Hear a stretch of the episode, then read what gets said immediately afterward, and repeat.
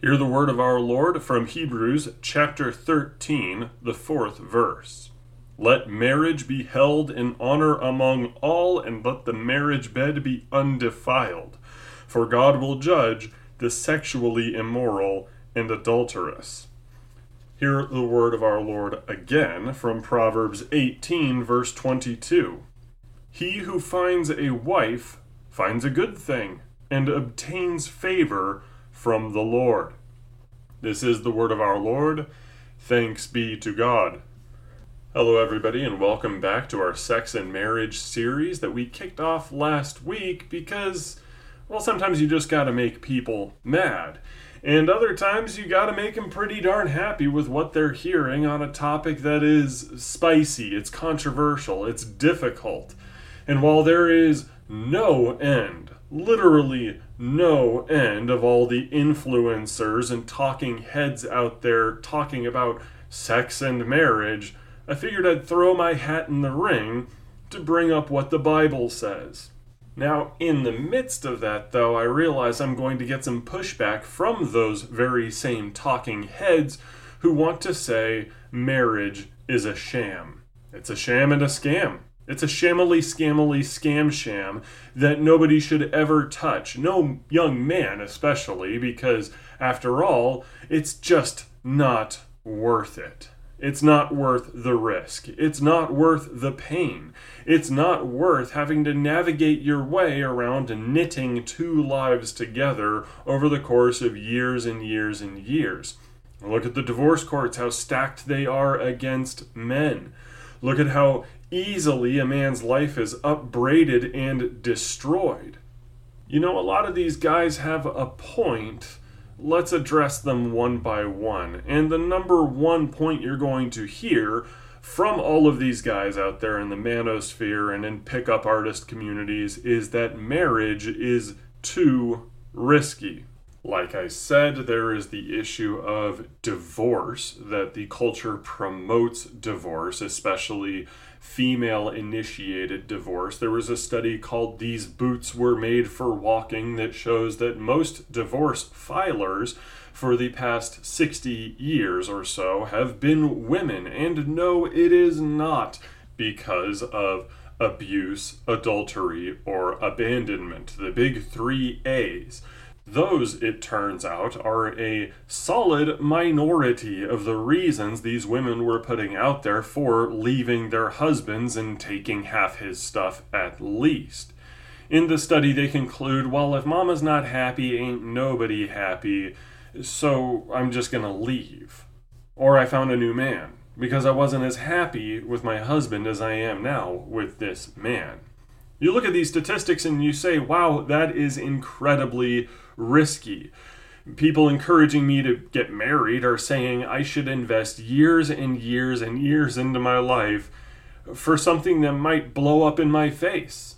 And then I live out the rest of my life uh, significantly impoverished by somebody who turns face, seemingly on a dime, seemingly out of nowhere, and destroys me. Is that really worth the risk? Well, the trouble with statistics like that, and the uh, old 40%, 50%, half of marriages end in divorce, all that stuff, is it presents marriage as risky, but it never answers the question for whom is it risky? Certainly, marriage is risky for bad people. It's certainly risky for stupid people. People who get up in the morning and say, ah, there is this woman in my bed, or there is this man in my bed, I am going to figure out how to mistreat or neglect them.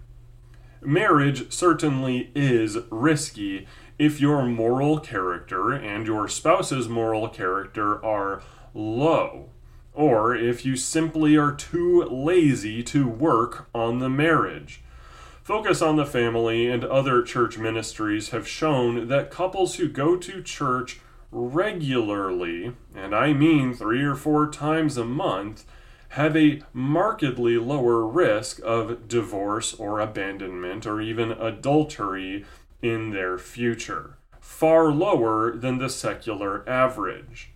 Is marriage as risky for godly people who work on their relationship constantly? It's not nearly as risky. And yes, by all means, bad things happen to people who put in the work. Bad things can happen to devoted spouses who do their best to make their marriage shine. Anybody coming at me with anecdotal evidence is showing me exceptions to the rule, which states that godly, hardworking people who purposely develop their marriage are going to be better off overall and have far lower rates of divorce. Think about it this way if I get into a car, is that risky?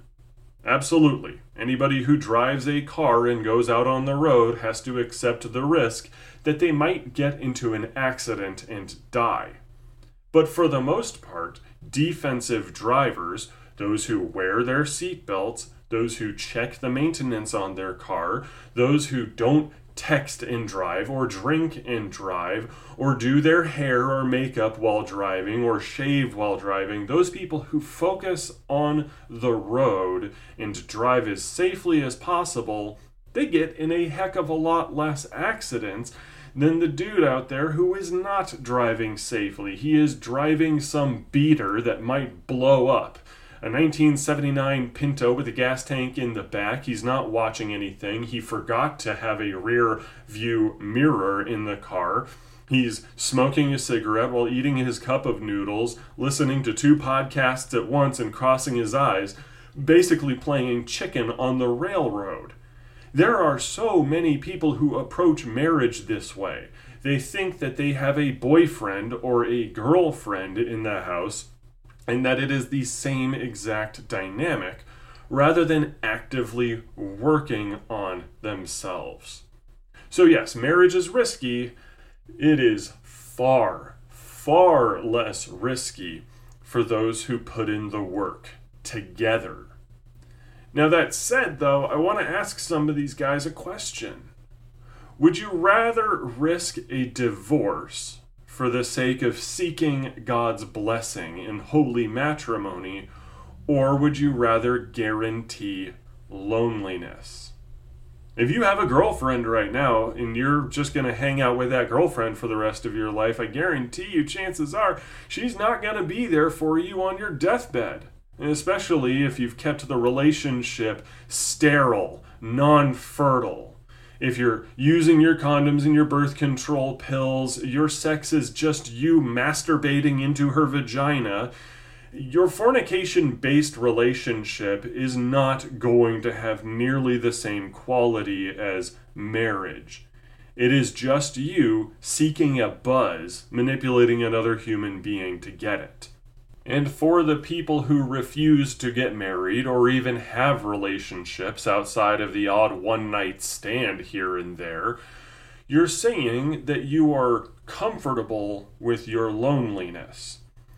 I'm going to tell you right now, you are comfortable with it short term. They say it's better to have loved and lost than to have never loved at all. If you end up 40 years from now, 50 years from now, being 70 or 80 years old and you have nobody, are you going to comfort yourself by saying, At least I never tried, and at least I never underwent more heartbreak? That is a sad way to live. And approaching uh, marriage in this way, saying it's a scam, therefore I'm not going to try or even look that's not fair to the people who did try, who did look, who went out and tried to achieve this and receive the blessing from God. Now, I understand some people are in different circumstances. Their work circumstances suck. Their life circumstances are terrible. If you're in the middle of a military deployment on an aircraft carrier and you are going to be out and about for 14 months, it's hard to say that you could look for a wife. I'm not talking about those guys who say now is not the time. Uh, simply put, the logistics don't work out for me. for the guys out there that have every opportunity to start looking, and for the others that should have every motivation to do so, especially if you are not blessed with the spiritual gift of celibacy, where you just don't experience lust, like the Apostle Paul, I'm here to tell you that marriage is worth it. It is worth the risk. It is worth the investment. It is 100% worth putting this time in. Are there challenges? Are there dangers? Yes. But as men, we should be courageous in the face of risk and go out, slay our dragon, rescue our princess, go on that adventure and figure it out it is better to do that and accept that risk and be brave than live a soft and heartbroken life. And again, I'm not talking about the guys who are in tough circumstances. I get that. And for the guys out there that are saying, How do I even start? Where are the good women? How do I get myself up and do this? I'm going to tell you that's for a future episode. We will approach that. Trust me. How do you get a wife? How do you get a spouse? How do you get somebody who is godly, ideally? We'll start talking about that next week so that men are not shackled to despair and frustration. But there's another contention that I want to address here and it's that marriage kills a bedroom life. Now, most people listening to this probably disagree with that, but we are all tempted with the hedonism that's shoved in our faces 24 7. The messaging that says, oh, you don't want to do that. What if you marry the wrong girl? Besides, what if she's frigid in bed? Or what if he is not the Lothario anymore? Uh, that he was when you were dating. Don't get married, it's just going to make things suck. You're not going to have anywhere near the amount of sex that you were having before you got married. Well, I have an article that I'm going to be sharing in the show notes from HuffPost, a liberal rag that by most accounts would tell you don't get married. This article is entitled Want More and Better Sex? get married and stay married. it is true. They crunched the numbers, they looked at the studies, and found out that married men and women typically have much more sex than single people. Far more sex. You've got your partner, your wife or husband, locked in. The both of you locked into the perfect circumstances to make sure you are having lots and lots of sex, and I applaud that for married people. The church should be the most pro sex organization on planet Earth. See, there is no end of people complaining about the rates of sex that they have in marriage. They never feel like they're getting enough of it. But a marriage only has a bad sex life if either spouse or both is deciding not to have sex or to not work on pleasing the other partner or to not work on their quote unquote prowess, so to speak, their ability to seduce and please their partner. This is where people usually have issues in their marriage when one partner or the other says, I shouldn't have to do that. I don't want to do that. There are men that get married and they say to themselves, I don't have to seduce this woman anymore. She's got a ring on her finger. We are just supposed to go to the bedroom. I don't need to work on the way I look. I don't need to work on knowing what turns her on. I don't need to do any of that stuff because I shouldn't have to. She is now my property. She has a ring on her finger. Therefore, whenever I want it, I should get it. Full stop. And meanwhile, there are women out there who say, well, of course I don't have to watch my figure. Of course I don't have to do that. Don't fill me with shame and humiliation and guilt over not taking care of the way that I look. Don't make me feel less than by saying I should treat my husband well and be excited to see him. I just don't want to, and he doesn't deserve it. The currency that I have in my genitals means that I have power over this man, and I don't want him to get any of it. Yes, a lot of marriages could be fixed by just having the husband and wife go to bed more often. Brittany Gibbons wrote an entire book about this and how much that just improved her marriage. There was another woman in 2010 that, as a present for her husband's 40th birthday, just said, All right, we're going to do it every day by hook or by crook for an entire year, and it improved their marriage quite a bit. People just need to go out and have those three words in their mind. Just do it with their spouse. It is a good thing. And that's the issue that people don't understand when they say marriage isn't worth it. They believe that it kills a bedroom life. Sex is just one example, one part of marriage that reifies a great truth. Are you ready? You get out of marriage what you put into it. If you put love in, you get love out. If you work on it, it will work for you. 99 times out of 100, this has just proved to be the case with a man and his wife. If, on the other hand, one or both partners uh, decides they're going to put in laziness, then their marriage isn't going to do anything for them. If they put in bitterness and resentment and jealousy and, well, again, laziness, not being willing to actually work on the relationship, then that's exactly what they're going to get from it. Marriage is worth it.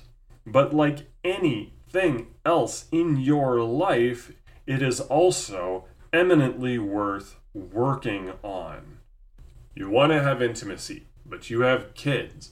The kids need to be brought to school, you need to go to work, she has the stuff she's got to do, then you come back home, then you have to feed the kids, you have to make sure they do the homework, you have to take the dog out to the dog park, you got to clean up, you got laundry and dishes to do, and then the two of you at 9:30 at night are just sitting on the couch going, "Oh, I just want to watch TV." Don't have time for anything else. Yeah, you have time. Make time for one another. Go do it. Go spend that time in romance and in love with one another actively rather than just assuming it's going to be there. Modern relationships, the dating scene, so to speak, with all their fancy terms like the sexual market value of individuals, have accepted this premise that a man's job in a relationship, what he gets out of it, is to masturbate into a woman's vagina. She is there for pleasure. Meanwhile, they've told women through every television show, through all sorts of movies, through pop music and everything, that she needs to see her man as a drug. She needs to feel good, perfect, in love, valued constantly with the feel good hormones of quote unquote being in love constantly flooding her brain. This is what culture is telling people to do in the moment a girlfriend is less than pleasurable as a toy for her boyfriend, and the moment a boyfriend is uh, not distributing those feel good hormones into a girl's brain every single day, then they're supposed to cheat on each other, break up, etc., etc., and so forth. And especially if a single argument happens. The moment there's any sort of conflict, that's just what they got to do, right? You got to break up, you got to destroy each other's lives and hate each other and talk bad about each other. And heaven forbid there's kids involved because then you have to double hate one another. That's your alternative to marriage. Just uh, dating and living that soulless, empty life for yourself as far as it touches human relationships. Come on, guys. Nobody wants to say that that is worth it. But everybody ought to be saying that marriage is worth it. And for the title of this upload, Marriage is Worth It, an asterisk. If you work on it, if you take it seriously, if you are seeing your marriage as a solemn covenant where the two of you knit each other's lives together as one flesh and rejoice in the blessings that God gives you from there. Now, next week, we are going to be talking about how to make that happen how to get into marriage. And after that, we'll be talking about maintaining that marriage. because unfortunately, right now, we're in a situation where uh, young men are getting some of the worst advice possible from the church, and women aren't even getting advice from the church. They're getting license, where the church just tells a woman everything about her is holy and she can do whatever she wants. Uh, literally, uh, all Bible is ignored when it comes to the messaging for women and how to get married and stay married. It is a shame. Let's correct that. But for now, keep in mind, guys, marriage really is worth it. Amen and amen.